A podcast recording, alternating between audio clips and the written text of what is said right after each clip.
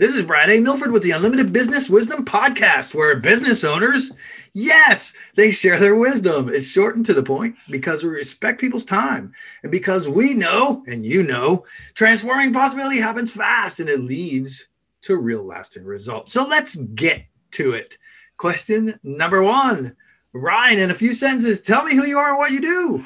Yeah, thanks for having me on, Brad. I'm Brian Clayton. I'm CEO, co-founder of a company called GreenPal. So in one sentence, GreenPal is the Uber for lawn mowing. You need to get your grass cut, you just download the app, somebody will come out and mow your yard the next day. Love it. So simple, really succinct. So the Uber for lawn mowing. Love that. Crystal clear, man. I can't wait to dive in a little bit. The human brain is wired to avoid complexity, so I try to communicate our value proposition as simple as we can. Brian, you're speaking my language. Complexity is the enemy. Simple is brilliant. I love it. We're speaking the same talk. Question number two, Brian. What's the best thing about being in business? Oh, the best thing about being in business is something that causes you to level up, causes me to learn things I never would have learned, to do things I never would have done, to read books I never would have been interested to read. So, 20 years of business, I've constantly checked in every 5-10 years, and I'm a different person. I'm always having to reinvent myself, and the business and the marketplace extracts that out of me. Love that, because this is not your first rodeo. This is not your first business, is it? That's right. Yeah. Actually, before GreenPal, I had a lawn mowing business. I started cutting grass in high school and college, and over a 15-year period of time, built that to one of the largest landscaping companies in the state of Tennessee where I live. Got it over $10 million in revenue, over 150 employees, and then I sold it. So after I sold that business, I retired, and then I just decided, hey, I want to get back in the game. And I recruited 2 co-founders and started working on GreenPal. Love that. I love that story, and I love hearing that. Thanks for sharing that for all the listeners and people watching as well. Question number three, this is a fun one. We hear from other business owners that get so much business, because it's true, that the chaos sometimes causes overwhelm. What are your thoughts on that, Brian, if you would? Yeah, I think that's a good problem to have when you have so much business that you can't keep up with all of it. And because I've had the other problem where you can't get the phone to ring. I went through the 2008 financial crisis, and it was like somebody took a water faucet and just turned it off. There was nobody wanting to do business with anybody. So I think that's a good problem to have, and just constantly reframing and understanding okay, this is great that I have these challenges to deal with in terms of growing my business and keeping up with demand, and also. It can be the thing to help you put in the systems to get to from 7 figures to 8 figures, or 6 figures to 7 figures. So look at that overwhelming feeling as an opportunity. It's not happening to you; it's happening for you. And this is the moment where you got to start building those systems to deal with it. Love it. So true. It all comes down to the systems, as you know. That's great. Thank you. Especially having built a company to 10 million, it really is all about the systems in between those levels, isn't it? That's exactly right. That's what gets you past 7 figures to 8 figures. 100%. Question number 4. What other successful business owners, like yourself, of course, Brian, should be on the Unlimited Wisdom Podcast? There's a guy by the name of Noah Kagan that I follow on YouTube and Instagram. Great guy. He was employee number 20 at Facebook and pissed off Mark Zuckerberg and got fired. And he basically lost the effect of about $100 or $200 million in stock options. And he rebuilt himself, and he started a business called AppSumo. So you should reach out to him. Great guy. Love it. I love it. I know who he is. When you were telling the story, I'm like, wait, that sounds similar. But I love it. That is one heck of a story, isn't it? Yeah. And I love that. He just never gave up, and now he's doing really well. Love it. Absolutely. Thanks for sharing it, Brian. Let's get to some wisdom. What do you think? Yeah, absolutely. All right. What piece of wisdom, Brian, would you share with other business owners coming from your experience? What do I single out? Make it ridiculously simple for people to speak with you as the business owner. Reduce all friction for customers to speak with you and give you feedback, because it's that feedback is kind of like your in-house R&D. It's the thing that guides you in terms of what you need to be working on, where your business kind of stinks, and what you need to fix. And a lot of business owners, myself, I've been guilty of this, will put up barriers between them and their customers because they don't want to hear it, and the feedback hurts. Well, make it simple. Make it really easy for them to reach you by phone, email, or in-app chat, whatever, because over a long period of time, that feedback is what enables you to build something, a business that people want to continue to use. So let's dive in there a little bit, Brian. This is great. This is a great point. Remove the resistance between you and your customer is what I heard, or you and your client, right? So what are some, I mean, you've been around the block a few times, right? So what are some of the ideas or suggestions that you might offer to remove some of that resistance? What's coming to mind, I'll share freely with you, Brian. It's like, you don't want to keep a closed sign on your door when you're actually open, right? That's the image that came to me. What comes to mind for you, and what are some of the actual action steps that you might recommend someone just starting out? Yeah. So if you don't do this, there's a gap that develops between you and your customer, between company logic and customer logic.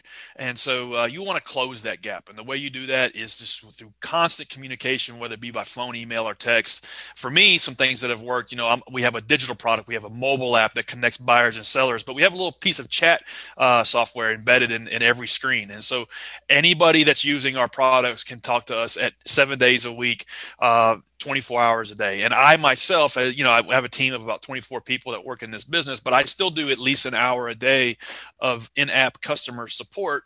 That way I'm never too far away from customer logic. I always understand what's frustrating them and what they wish the app would do, and things that we need to work on and things that we need to improve. So it's kind of like free R&D. And, at a more practical level, if you're not building a digital product, I've seen business owners not want to give their personal cell phone out and give an office number out. And that's just silly to me. This is business is a full contact sport. It's 6-7 days a week. You need to make it dead simple for people to reach you as the proprietor. And if not, there's going to be that gap that develops between you and your customer, and you're not going to really innately understand what it is they want or what it is that you need to be doing to make them happier so they stick around. I love it. I love your description. Very, very tactical. Absolutely love what you shared. The other piece of what you said was about feedback, was what I heard. And so feedback is a real gift, isn't it? And so is there some suggestions or some ideas if someone's what, I'm listening to this, that Brian guy, he's really smart and that's some great nuggets he's dropping. I see he knows his stuff. And I think I need to get more feedback from my clients and my customers. Any suggestions that you might offer there to actually open up the door to get real candid feedback from people? Yeah. Let's say you are a yoga instructor and you've got 12 customers. You can just put on your Google Calendar every week to text them and say, hey, just let me know how things are going with our classes. What do you wish we would do that we don't? What are we doing that you like, that you don't like? And just something as simple and basic as that. I know that sounds silly and trite, but most 90% of business owners don't do it. And then as your business grows, let's say you have you've got a restaurant that you've got an email list of 1,000 people that you collected from using your Wi-Fi or whatever, running a simple SurveyMonkey, once a month, ask your customers how you're doing, ask them what it is that open-ended questions. What do you wish we would do that we're not currently doing? And don't be resistant to what you hear back. Look at the feedback as it's happening to you and not it's happening for you and not to you, and use that as an opportunity to make your business better and to kick your competitors' butts, because that feedback is how you can understand where you need to be going. You'll never be at a loss for, okay, these are the things we need to be improving about our business. And this stuff sounds simple, but the reality is 9 out of 10 business owners don't do it. So true. I love that you're sharing it. The fortune is in the follow-up, as it said. And real candid feedback is it gets you out of the comfort zone, gets you into the growth zone. So really simple, but tactical and fruitful information, Brian. I really appreciate you sharing that. Let's switch gears. I know you and I have a lot to talk about. We can talk for hours. Let's switch gears. We work to live, not live to work. See, I almost got it wrong there. I must be working too much. But, we do. We work to live. So I'm dying to know, what's the most fun vacation you've ever had?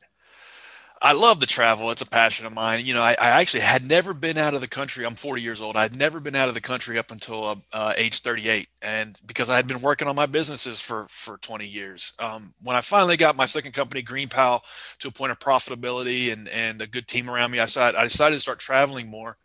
And for me, a good vacation is not one sitting on the beach. It's one laying out some sort of challenge to go conquer. And so whether it be like going scuba diving or hiking some hard hike. I actually messed up in Mexico. I signed up for what I thought was a hike, but it was really climbing the tallest mountain in Mexico.